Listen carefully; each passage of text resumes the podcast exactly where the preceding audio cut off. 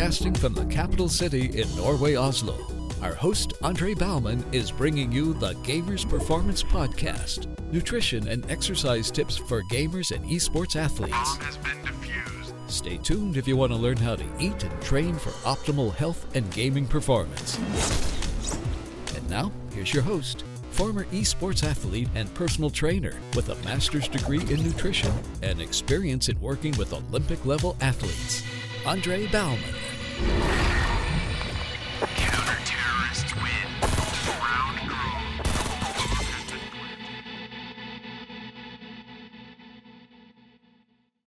Ok, velkommen alle sammen tilbake til en ny sesongen med Gamers Performance in Podcast. Dette er André Baumann som hoster podcasten, og i dag så har vi fått med oss en spesiell gjest som både er e-sportlærer og tidligere vært en eh, e-sportutøver på ganske høyt nasjonalt nivå, Sebastian Gisell.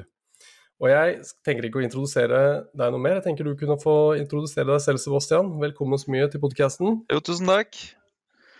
Nei, eh, som sagt, jeg heter Sebastian Excel. Jeg gikk, eh, eller går under navnet Boffen i gamingmiljøet. Og jeg eh, er nå lærer på Buskerud folkehøgskole på e-sport-linja vår. Og tidligere har jeg spilt for en organisasjon som heter Celestial Gaming. Spilte flere år for den klubben i eh, førstediv i Telia-ligaen, som da var Telenor før. Og så har jeg vært litt rundt og spilt for flere smålag også, men det er liksom det jeg er mest kjent for, da. Det og Game On uh, for TV2. Kult. kult. Jeg syns den kombinasjonen med at du, du faktisk har vært en e-sportør på ganske høyt nasjonalt nivå, i tillegg til at du er e-sportlærer, det er jo en veldig god kombinasjon. Det er uh, sikkert flere som har den kombinasjonen, men, men, det er ikke alle som er ansatt som en si, altså Du jobber jo med disse e-sportelevene, og det er jo fantastisk erfaring å ta med seg inn da, som lærer. Ja, eh, hvordan hvordan syns du det har funka? Det funka jeg, jeg, jeg tror det er ganske viktig. Um, spesielt sånn elevene som jeg har fått inn, i hvert fall i fjor og i år. De vet jo hvem jeg er allerede. Og stoler på, stole på meg med tanke på at de vet uh, hvor jeg kommer fra. Og at jeg ikke bare er en helt uh, random som uh, påstår at jeg kan mye om e-sport. Det ble lettere andre året mitt, for det krever jo litt tid å komme inn i lærerrollen da, fra ikke vært det før. Så, men det går bare oppover. Jeg syns det er dritkult. Og flott å jobbe med 19-åringer som eh, har lyst til å drive med e-sport. Kanskje finner ut, Noen finner ut om det er eh, noe de har lyst til å holde på, og flere finner ut at eh, dette orker jeg ikke, det er for mye pes. Men det er like greit, det. Det er veldig bra akkurat det du sier der, jeg er helt enig med at du har i hvert fall en tyngde fra miljøet. Så det gir jo litt bedre kredibilitet for det første. Du vet jo hva du snakker om når det kommer til det å coache disse elevene. I tillegg til at du da er jo kjent da, i miljøet. Altså Folk kanskje respekterer det litt på en annen måte. Eh, og så er det jo viktig det å, i og med at det er jo ikke noen formell utdannelse nå på en måte for å bli en e-sportlærer. Og da er det kanskje desto viktigere, eh, som du sier, å kanskje ha med seg den ballasten fra gamingen selv, da. Og nå er det vel Ja, det er kjempeviktig. Og nå er det vel få eh, lærere som kanskje ikke har noe gamingerfaring i det hele tatt, men, men det å i hvert fall ha vært en utøver, som du sier, da. Du har konkurrert, liksom. Det er jo kjempeviktig. Men eh, kan, ikke du fortelle om litt hvilke spill eh, du har spilt, og ja, main gamet ditt, da? Main gamet mitt er, litt vanskelig. Ja. Det var jo på en måte league, da.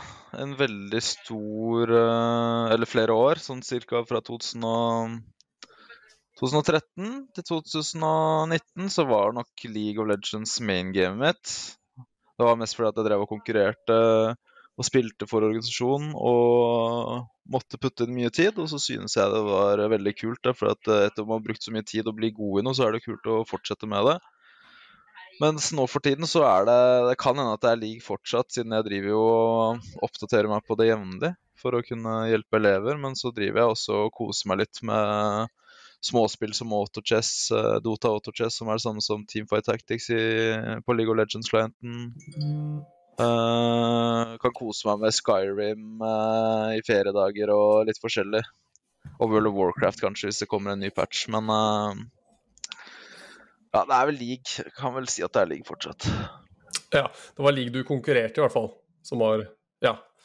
Ok, Så det var competitive gamet ditt. Men det er jo viktig. Jeg, har lyst til å liksom bare trekke inn et poeng nå og kanskje gå litt videre. fordi jeg tror det er viktig, i hvert fall for de som ønsker å bli e-sportutøvere, eller som er det, å ha noen andre spill de både kan koble av med, men også kanskje eh, forbedre skillsa sine i maingamet sitt. F.eks. det at du eh, spiller du et FP-spill, det er kanskje lettere enn man tenker på FP-spill. Så spiller du CSGO da, til vanlig, så kan man på en måte spille et annet FP-spill for å eh, trene på ferdigheter og kvaliteter som du ikke får i CSGO. da. F.eks. spiller du Apex og trener du kanskje mer på high-paced action eh, i, i teamfights eh, osv. Eh, tror du det har noe for seg? Altså, du som har jobba litt med disse e-sportutøverne, tenker du at det kan ha noe relevans? Eller? Så jeg tenker at uh, i League of, sånn i FPS da, så er det jo ganske greit, for at mange FPS-er er jo veldig basert på aim. Har mye å si. Positioning og selvfølgelig kommunikasjon er viktig i alt, all type lagspill. Men uh, i league så er det Så får man nok mest ut av å spille league, eller uh, ikke nødvendigvis spille league, men også analysere games, uh, gå i practice tool, teste ut ting. ikke sant? Man trenger ikke nødvendigvis å spille en ordentlig match, da. Så har det blitt lagd noen sånne nettsider hvor man kan teste ting og liksom øve på klikking og sånn, da, og være mer bli mer nøyaktig i klikkinga si, for det er mye klikking rundt omkring på League of Legends med musa. Men uh, jeg tror nok det gjelder mest for FP-spillere, i hvert fall å kunne koble av med andre spill. Så jeg tenker, jeg har hørt flere sånne historier fra folk som i LCS rett før World, så spilte de Fortnite eller gudene vet hva det var, ikke sant, og kose seg. Men det er jo viktig å ta en liten pause fra jobben også av og til. Man kan på en måte ikke mm. jobbe 24-7, da blir man utbrent. Det er jo selvfølgelig noen som klarer det, men uh, man trenger noe å koble litt fra og til òg. Jeg syns det er veldig bra det du sier der, og jeg er helt enig i det du sier med den uh, nyanseringen av type spill. Altså League of Legends og Dota er jo sånn type Moba-spill, ikke sant. Mens uh, CSGO, Apex og Fortnite er jo det vi kaller FP-spill. Fortnite blir jo third person, da. Men, men, men helt klart, altså, jeg vil også dette er bare min tanke, men jeg tenker da det er sånn som League of Legends og Dota 2, da. De har jo en, si, kanskje en høyere skill ceiling enn mange FB-spill. Eh, og da tenker jeg på det med at uh, det er uh, blir kanskje roasta for det, men, men, men jeg, tenker, jeg, har spilt, jeg, har spilt, en del, noen tusen timer Dota 1 og Dota 2. Ja. så jeg har jo ganske mye erfaring når jeg snakker om det sånn sett. Men jeg tenker da at the itemization Eh, det at du kan kjøpe så mange forskjellige items, det kommer jo på toppen av det at du må ha teamplay. Du har fem på laget, pluss at du må kunne trykke riktig, som du sier. Eh, så det blir noen andre dimensjoner da, til disse Moba-spillene. Eh, kjenner du deg litt igjen i dem? Altså at det, det er andre utfordringer? Ja, altså det er, league, det er så sinnssykt mye man må gjøre og tenke på for å være en skikkelig god spiller, og det gjorde ikke jeg engang når jeg var på toppnivå i Norge. Sånne ting som jeg har lært i etterkant av alt fra og du må tracke junglers på begge lag, følge veldig mye med på kartet. Du må tenke over uh, power spikes, uh, items på alle folka på både enemy og på ditt lag. Uh, og samtidig liksom posi posisjon posisjoneringa di i lane face, hvordan du bruker spillene. Det, det, er så sinnssykt mye man må tenke på. Og jeg har prøvd meg litt på det siste å bli flinkere på sånn tracking av jungler og sånn. Man må bruke så sinnssykt mye hjernekraft. Det blir eh, det, er, det, krever mye konsentrasjon fra spillere. Men det gjør jo selvfølgelig FB-spillere også, ikke for å ta det vekk fra de. Um, nei, nei, nei, helt klart. Jeg har jo kjempeerfaring med, med, med begge deler. Og det, det, er det jo faktisk Det er ikke publisert så mye studier på det, men det er én studie nå som nylig ser på um, litt sånn fysiologiske ting, men også gjort noen kognitive tester hvor de har sammenligna FPS med Moba-spill, og der finner de faktisk noen forskjeller. Det var bare en veldig nylig publisert studie, kun 17 eh, e-sportutøvere som er med i den studien. Men eh, der så de faktisk eh, forskjeller, bl.a. det at i FPS-spill så får du eh, Du kan få høyere puls, bl.a. sammenligna med Moba-spill, og det sier jo seg litt selv om at det kanskje er litt mer adrenalin adrenalinutskillelse FPS, for ting skjer litt raskere. Mens i Moba-spillene så går det mer på det analytiske. Og jeg tenker at her bruker man også forskjellige deler av hjernen. Nå er vi liksom ganske dypt inne i e-sportverdenen her, men der, der, der, skiller jo på en måte det med eksekutivfunksjoner, som det heter. Det å kunne analysere og strategisk tenke og gjøre, som du sier, da, telle og holde styr på rett og slett både dine egne lagkamerater, men også motstanderen. Og det må telle tid når det spåner forskjellige monster og runer og alt dette her, ikke sant. Eh, sånn er det jo ikke FPS. Så FPS er mye enklere sånn sett. Så, så, så det er jo noen tydelige forskjeller, da. Men, men, men, nå dro vi den litt langt. Men jeg tenker, kan ikke vi råde tilbake til sånn som du coacher da, disse studentene når du jobber som e-sportlærer? Er det primært League of Legends, eller jobber du også da med å coache andre spill? Nei, altså jeg Første året mitt så hadde jeg både CS, GO og League. Eh, og da hadde ikke jeg tatt inn elevene til den linja, jeg var vikar det året. Og jeg fant ut i løpet av det året at det er veldig vanskelig for meg å hjelpe elever i CS-verdenen eller andre spill på samme måte som jeg gjør i league. Så man kan alltids dra likheter med kommunikasjon og kosthold, trening eh, og rutiner og alt mulig som eh, går for alle spill. Men elevene vil også først og fremst ha veldig in-depth coaching på strategier, taktikker, og de vil gjerne at når de sitter fem uh, ganske høyere-ranka spillere i CS og snakker, så skjønner jeg halvparten av det de sier, og kan egentlig ikke komme så mye strategi til dem. Og da ble det fort veldig vanskelig. Så andre året mitt da, så bestemte jeg meg for uh, Når jeg selv hadde ansvar for inntak av elever, så bestemte jeg for å bare holde meg til ett spill. Det er mye lettere for meg å holde uh, åpent eller klasserom og ha liksom undervisning for alle sammen på en gang, istedenfor å måtte liksom dele det opp i at ok, dere åtte er her, så må jeg gå ut av klasserommet resten, og så får ikke alle med seg alt. Nå kan jeg bare kjøre sam samme greia på alle sammen. Og jeg det, og jeg kan hjelpe dem på en mye bedre måte enn jeg kan i andre spill også. Så akkurat nå så nyter jeg det at jeg uh, fortsatt har league-søkere. Og gruer meg litt til kanskje om tre-fire år hvor det kanskje blir mindre av league. Da, at jeg må begynne å utvikle meg litt mer på å få til flere spill. da. Mm. Jeg syns det, det, er jo eh, veldig bra det du sier at det er, ut, det er veldig vanskelig å spesialisere seg på så mer enn ett spill. Eh, du, du har jo main game som var league, og, og på nåværende tidspunkt, som du sier, så er det kanskje riktig da å kunne fylle opp klassen med League of Legends-utøvere for å kunne hjelpe dem så bra som mulig. Eh, men klarer du å fylle opp klassen? Altså blir det fulltallige ja, søkere? Ja, ja. Det er, ja, E-sport er fortsatt kjempepopulært. Jeg har mest søkere av alle linjene på skolen. I hvert fall for vår på Buskerud folkehøgskole. Uh, og jeg regner med at det er sånn på andre folkehøgskoler også med e-sportlinje. Men det vet jeg mm. ikke konkret, da, men det er veldig populært uh, blant uh, de unge, unge 19-åringene. Mm. Det er ikke så rart e-sport er i vinden nå. Det har jo vært veldig mye som har skjedd nå i e-sport Norge de to siste årene. Absolutt. Så det er jo utrolig morsomt å følge utviklingen videre. Um, og det blir jo nytt kull nå til høsten, ikke sant? Det blir det. Mm. Du er i førersetet der òg. Det blir eh, kun league-studenter også? Ja, det inntaket har blitt gjort, og elever har blitt tatt opp, og er flere på venteliste, og det blir kun league-elever. Hmm. Hvordan jobber du eh, sånn uh, konkret med, som du sier, med studentene? Du, du, du coacher litt gamespesifikk òg, ikke sant? På, ja. Eller i hvert fall på spillene du er veldig god på. Uh, hva annet er det dere jobber med, sånn utenom selvfølgelig konkret gaming? Nei, altså vi har jo hyrer jo bl.a. inn uh, deg, da, Gamers Performance, til å snakke om trening og kosthold, som jeg synes er ekstremt viktig. Og jeg syns det er veldig fint å få inn foredragsholdere utenfra da, med veldig mye ekspertise på dette, som kan snakke om dette for elevene.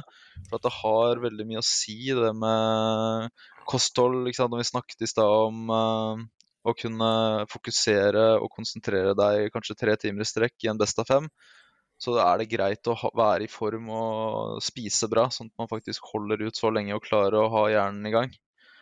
Um, utenom det så har vi også mye sånn lagmøter uh, hvor folk må fokusere på konstruktive tilbakemeldinger. Av og til så prøver jeg å legge litt opp til uh, jeg vil ikke si beef mellom elevene, men jeg vil liksom at de skal komme med konkrete ting. Fordi jeg hører de hviske det på siden her og der, men jeg vil at de skal ta det opp med hverandre på disse møtene. Sånn at de faktisk kan lære seg å snakke med hverandre og være kritiske, men fortsatt på en god måte. Mm, ja, det er jo utrolig viktig også, kanskje for å unngå litt sånn Altså, gamingverden er jo kjent for toxicity, og jeg tenker jo at hvis sånne ting ligger og ulmer og kan det Altså, miljøet er jo kjent for å komme med litt sånn sitte bak en skjerm og kanskje slenge litt dritt i hverandre. Så det blir jo noe annet når man da er på studenter sammen, men jeg det tror jeg er viktig kanskje å jobbe med akkurat de tingene som du sier der. Det, det høres jo veldig bra ut. Det er absolutt det. Så Jeg prøver jo fra starten av skoleuka, så legger jeg veldig opp til um, På starten, når jeg ikke kjenner noen, så får jeg de til å spille, og så må de fylle inn et skjema. Eh, og da må de på en måte loggføre eh, hva de skal øve på, hvorfor. Det skal de skrive ned før eh, de starter spillet sitt. Og så skal de også loggføre litt sånn uh, deaths. Hvorfor døde du? si noe negativt du gjorde, sånn at de må lære seg å være litt kritisk til seg selv også. Litt reflekterte, og hva, noe de gjorde bra. Og så loggføre litt stats og sånn, for man kan fort se hvis det er likheter i stats, i hvert fall i sånn i Moba, da, hvis du har farm som ligger på seks uh, i minuttet f.eks., som er ganske lav, så ser man ok, dette er noe jeg må øve på. ikke sant? Så får du et litt større bilde, og det er det jo flere som synes er litt kjedelig. da. For at de har veldig mange har lyst til å game, og så må de drive og fylle inn skjemaer og sånn, og da blir det fort litt kjedelig. ikke sant? Mm. Men jeg syns jo det er utrolig bra, og nå er vi inne på et annet poeng eh, som, som jeg tror kanskje er viktig å reflektere rundt hvis man er game- eller e-sportutøver. Og det går litt på det med kvalitet over kvantitet. Eh, det er utrolig gøy og behagelig bare å sitte og game.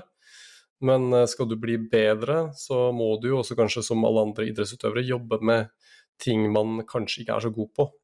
Det er nettopp det. Og da vil jo de skjemaene kanskje hjelpe da, til å pinpointe hva man egentlig sliter med. Ja, altså De skjemaene kan Jeg tror det er litt sånn fra person til person. Noen funker det bra for, og andre funker litt dårlig for. Men uh, det som du, sier med kvalitet over kvantitet, det er jo veldig viktig. For det er mange som spiller kanskje 15 games i løpet av en dag. da.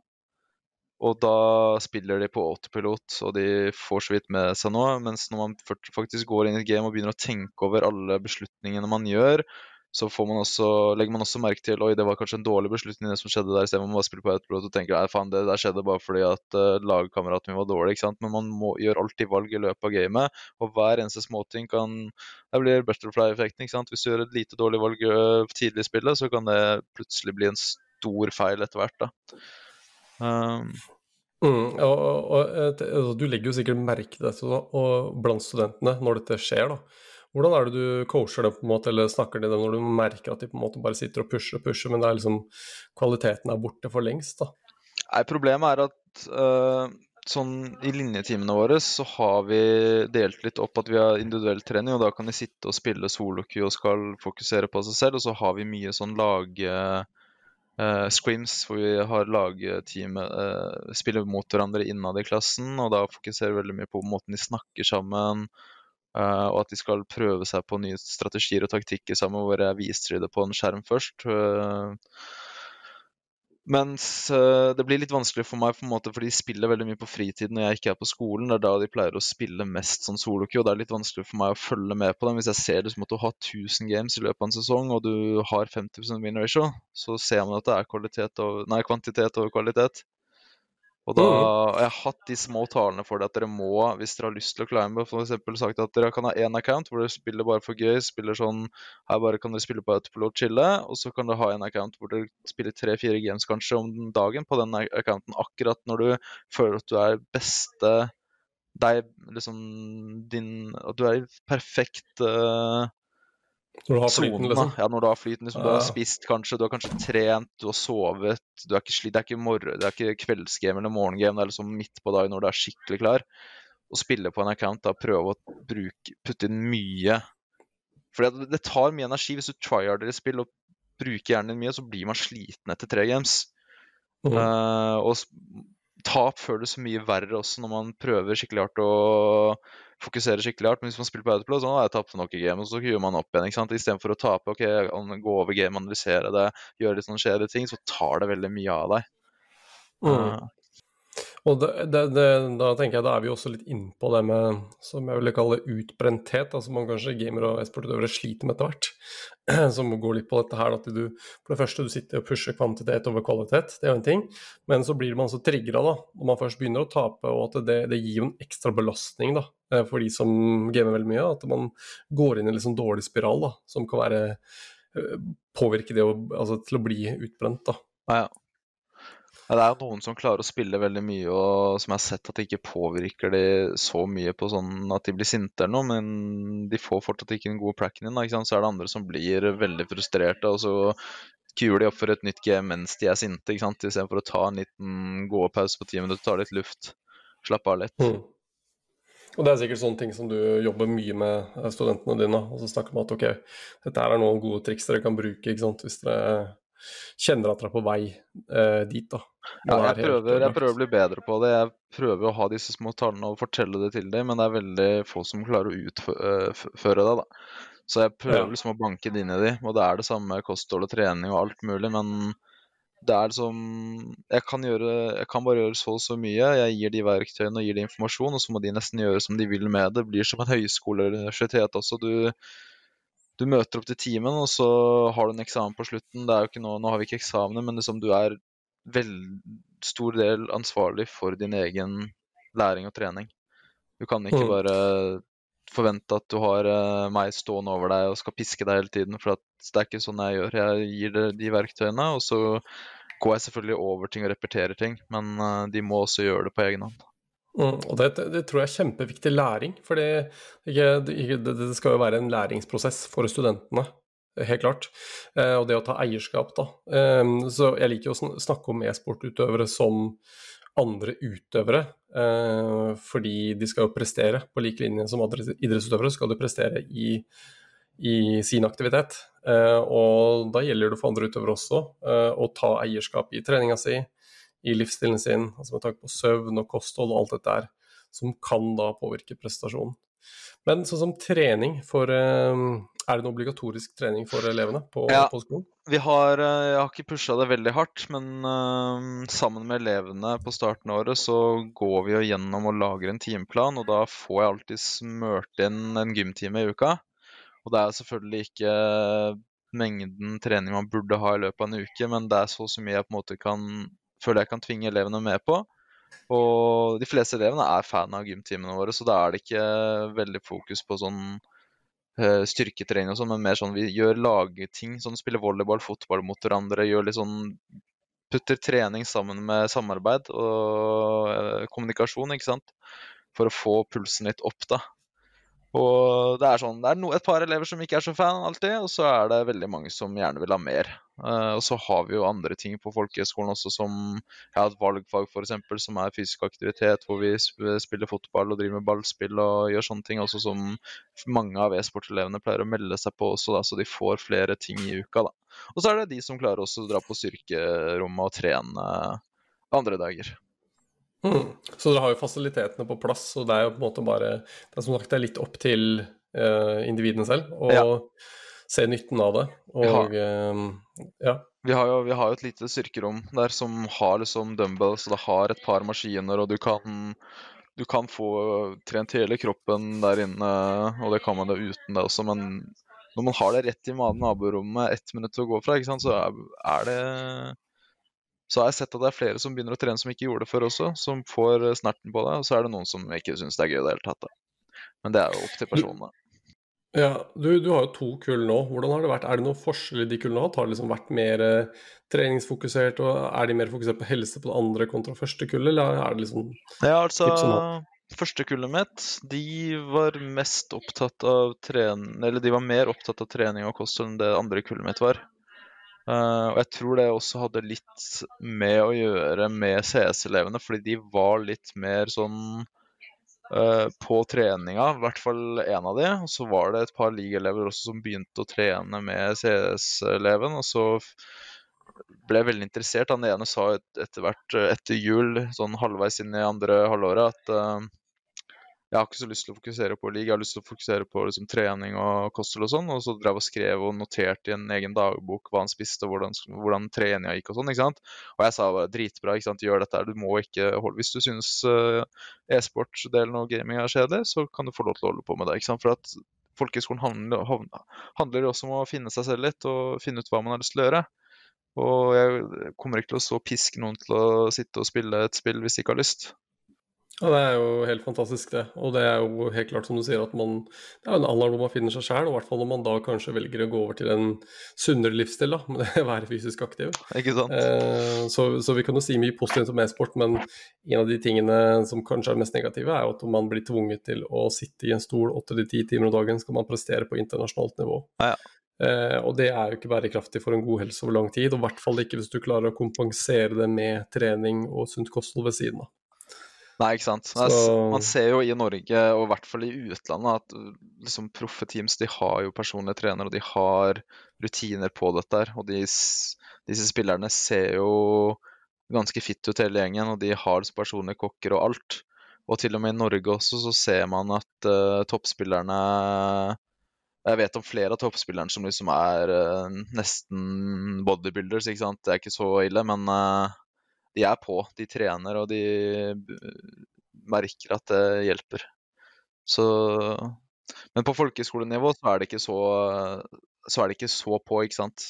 Men eh, jeg tror det hjelper når man kommer på litt høyere nivå og kommer i organisasjoner som pusher deg litt på det. Ja. Og det, det som du sier, det har vi jo sett. Vi har jo Australis som et godt eksempel, som har et veldig profesjonelt støtteapparat. Eh, så hvor de har fysioterapeuter, de har eh, mentaltrenere, de har eh, kostholdsrådgivere osv.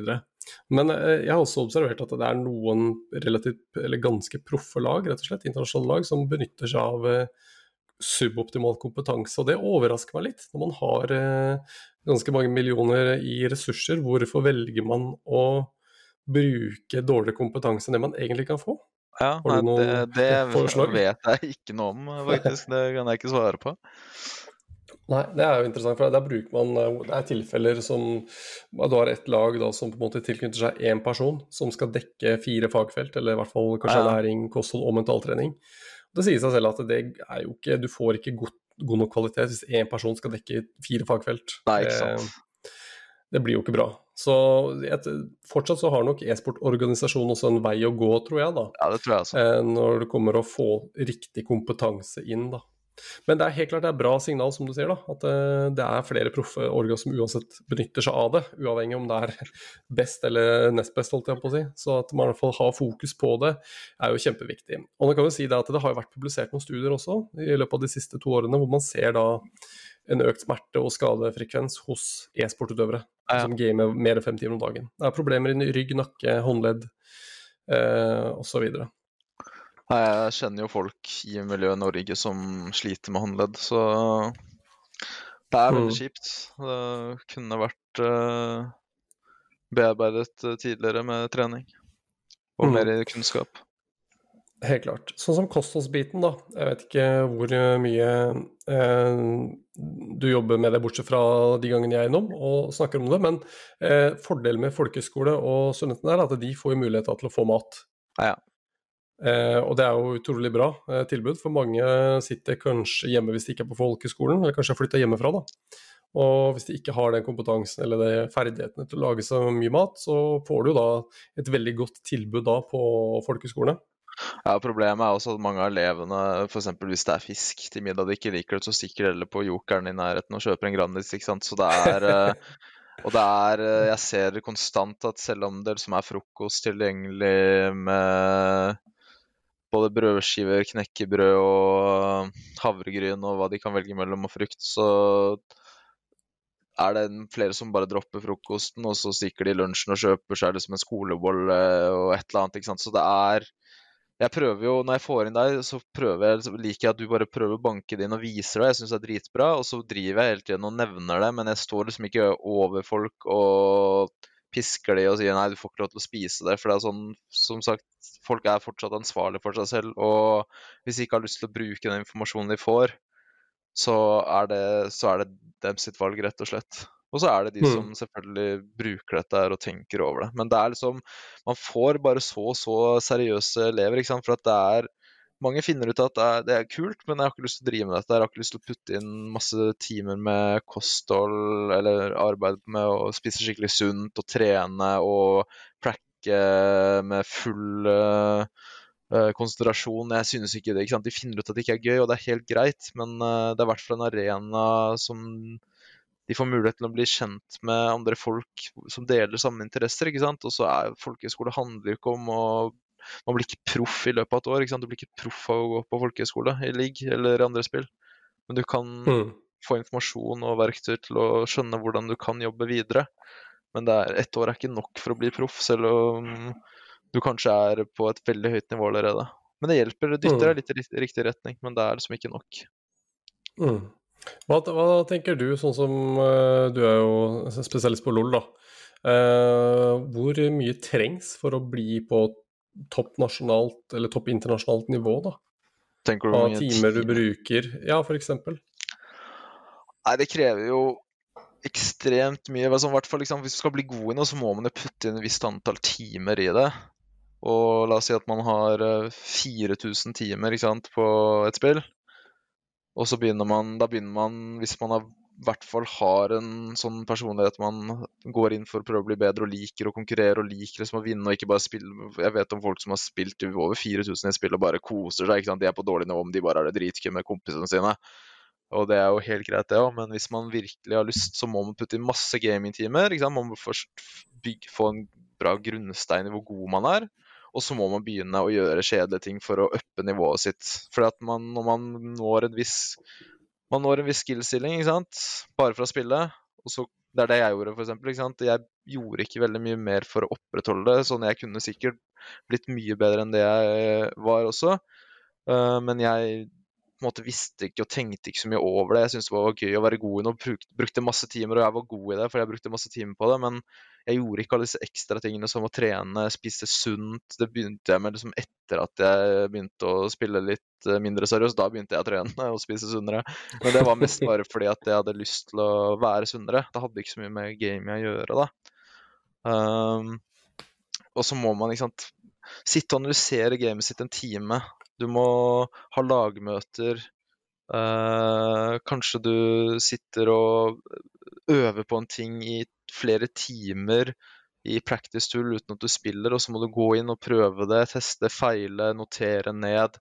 Det er så sinnssykt mye arbeid, og så må man også være litt heldig. For la oss si man kommer på toppen, man er i Challenger, eh, man er drithøyt oppe, man er skikkelig god, og man er ikke en toxic person, man er flink til å kommunisere, man har kanskje spilt på lag, det har fått litt eh, For det er også en viktig ting. Sant? Klare å kunne snakke med andre mennesker, kommunisere med andre mennesker. Og det krever, krever litt tid for å bli komfortabel med det også.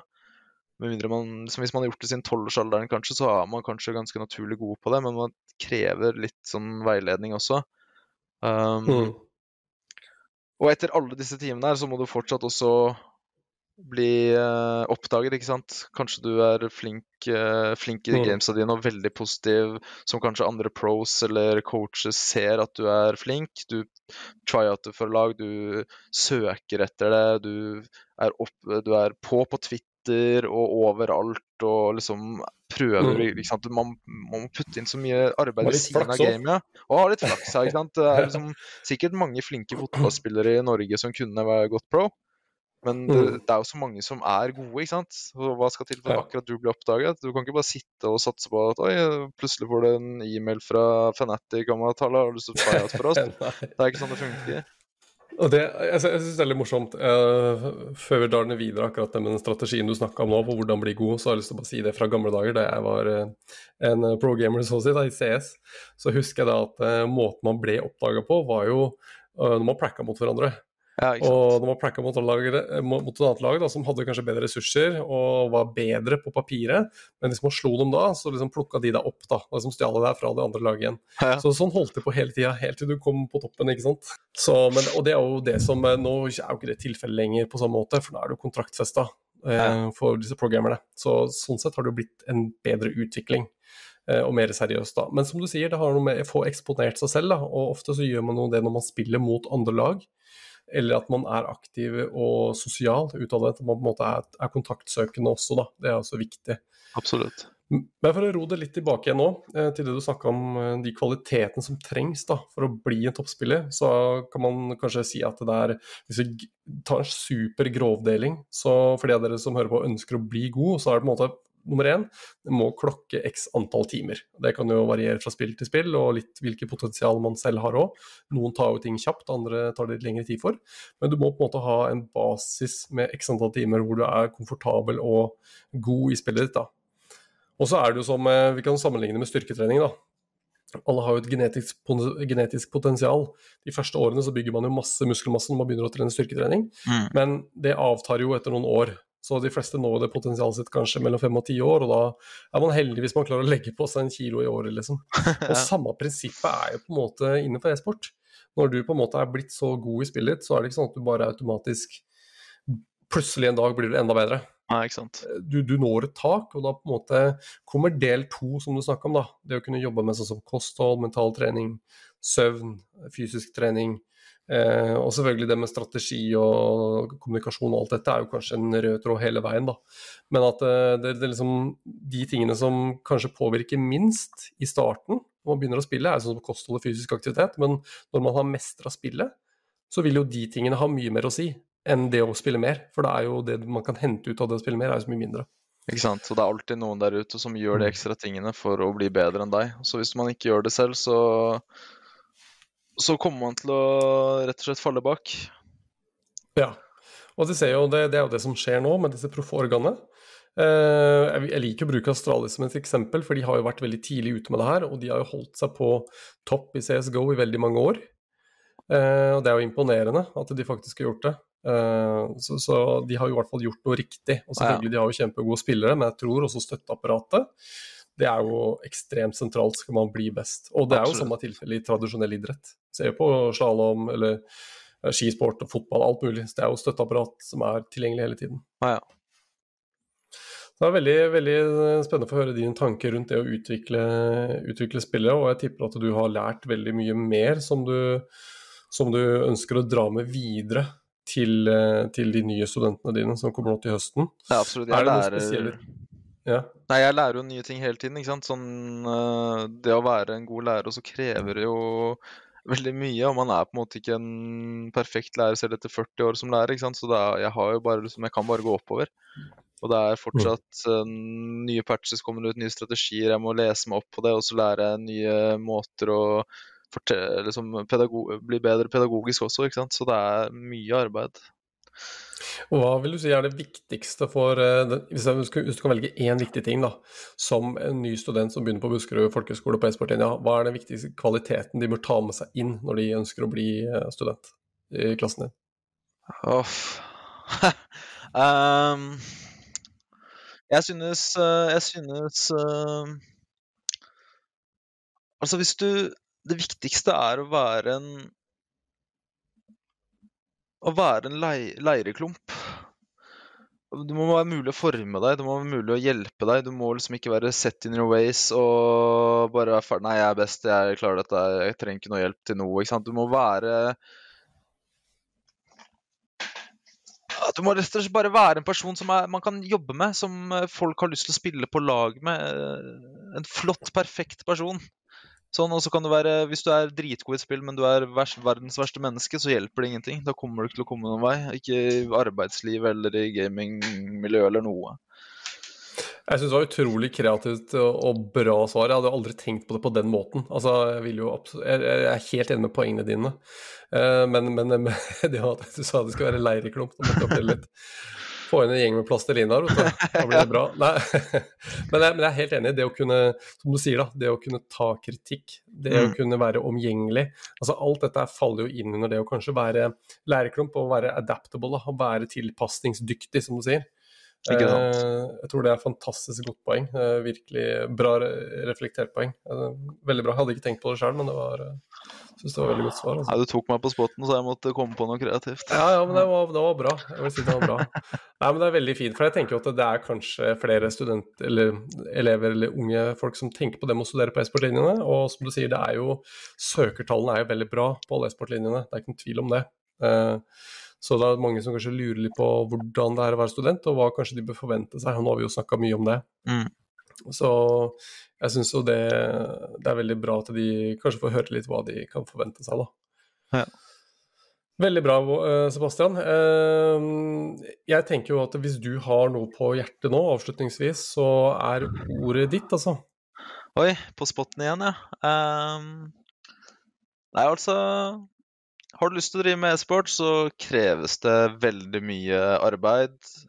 Du må game mye, du må ha timene til å putte inn, og du må også lære deg å Hvis du spiller et lagspill, la oss si du spiller Heartson eller Fifa, og du spiller EM mot én, så trenger du kanskje ikke å tenke så mye på kommunikasjonsfronten, i hvert fall med lagkamerater.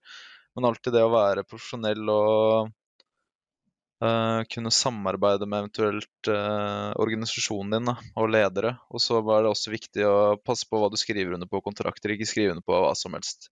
Fordi det er mange klubber som uh, sier ikke sant, du må gjøre dette her og dette her og dette her for oss. ikke sant, Så kanskje du får, eh, i hvert fall på sånn litt amatørkontrakt, så får du en drakt tilbake. ikke sant, Men uh, tenk litt på hva man får også tilbake av klubben. ikke sant. Hvis de sier at du må delta på masse land, men de dekker ikke reise eller noe, og de tar 50% av premiepengene dine, er det verdt å, trenger det å være i Orgen, egentlig?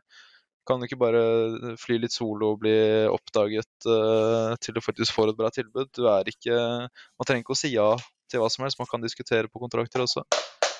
Så, Mm. men ja, det er eh, E-sport er kult, e-sport er fint. Det kreves mye for å lykkes i det, og mange finner ut at det er for slitsomt å gå hele andre veier. Og så synes jeg at eh, uansett om dere driver med e-sport eller ikke, så får i dere god mat, sunn mat, og driver med litt trening, så kommer dere til å føle dere mye bedre også. Veldig bra. Det var mye gode tankevekkere i avslutninga di. Og bare for å støtte opp under det med kontrakt, at vær forsiktig. Det er ikke alltid det er jurister som er ansatt i forskjellige organisasjoner. Så ikke gå på en smell. Det er vel det vi kan si. Ja, ja. Tusen takk, Sebastian, for at du tok deg tid til å være med på podcasten. Bare hyggelig. Eh, veldig fantastisk. Eh, vi høres igjen senere til alle dere som hører på. Stay tuned, det kommer flere gjester etter hvert. Veldig hyggelig å ha dere med. Ha en fantastisk dag videre, alle sammen. Ha det godt.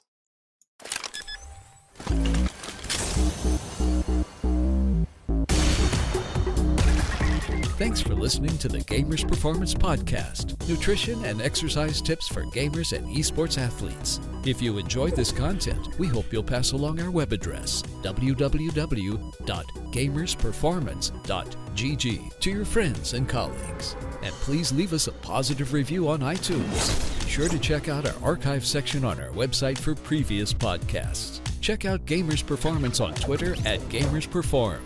This has been an Andre Bauman production. Until next time.